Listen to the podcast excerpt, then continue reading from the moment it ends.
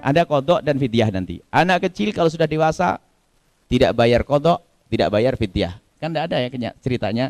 Nak kamu head apa headmu umur 12 tahun, berarti kamu punya utang puasa 12 tahun. Nggak ada itu semuanya. Nggak ada kan? Makanya tidak ada kodok, tidak ada fidyah. Fidyah itu sehari puasa dibayar dengan 6,7 on diberikan kepada orang fakir. Maka anak kecil kalau dewasa nggak bayar fidyah, nggak bayar kodok. Orang gila sama. Karena gila bukan kemauan dia. Maka orang gila tidak bayar kodok, tidak bayar fid, fidyah. Orang sakit ada dua. Kalau sakitnya ada harapan sembuh, maka dia wajibnya mengkodok saja kalau sudah sem sembuh. Kalau orang sakit yang nggak bakal bisa sembuh, ya nggak bakal bisa sembuh, gimana mengkodoknya? Kata dokter nggak bisa sem sembuh. Berarti karena nggak bisa sembuh, nggak ada kodok, adanya fit.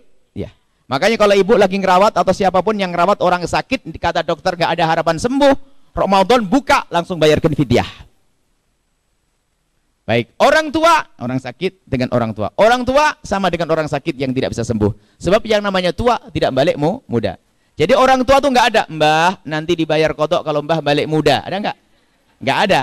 Berarti orang tua wajib apa? Fidyah, tidak ada kodok. Harus yakin ini. Orang tua fit, dia tidak pakai kodok. Jelas.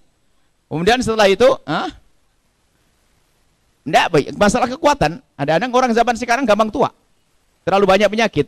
Kalau orang dulu 70 tahun masih. Jadi sesuaikan. Pokoknya orang tua yang berpuasa adalah berat. Gak ada batasan usia. Jadi sesuai dengan umurnya. Umurnya umur tua.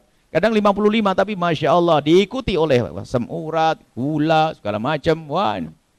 Biasanya masuk. Makanya orang tua digandeng dengan orang sakit. Biasanya itu campur itu.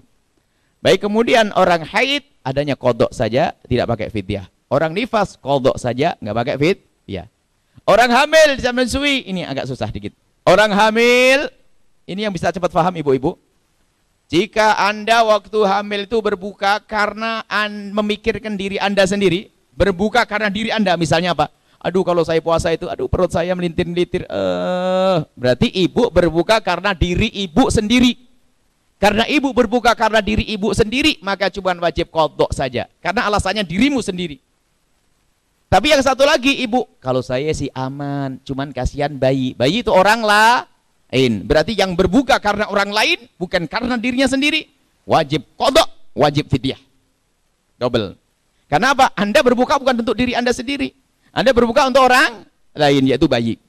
Sama menyusui pun demikian.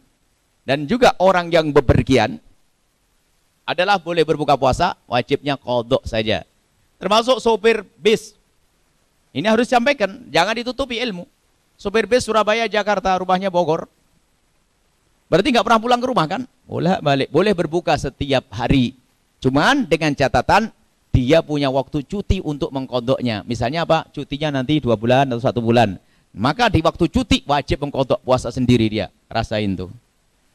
Cuman tidak ada masalah dikasih tahu ilmu ini karena mungkin nyopir berat, tapi zaman sekarang enggak. Tapi kalau sudah biasa enggak, yang jelas orang bepergian orang bepergian adalah boleh berbuka puasa biarpun sopir setiap ha hari. Berbuka berbuka, boleh jamak kosor setiap hari itu. Boleh jamak kosor setiap hari. Ilmu jangan ditutup-tutupi. Sebab kalau ditutupi orang jadi biasa melanggar Allah nanti. Kebenaran harus disampaikan.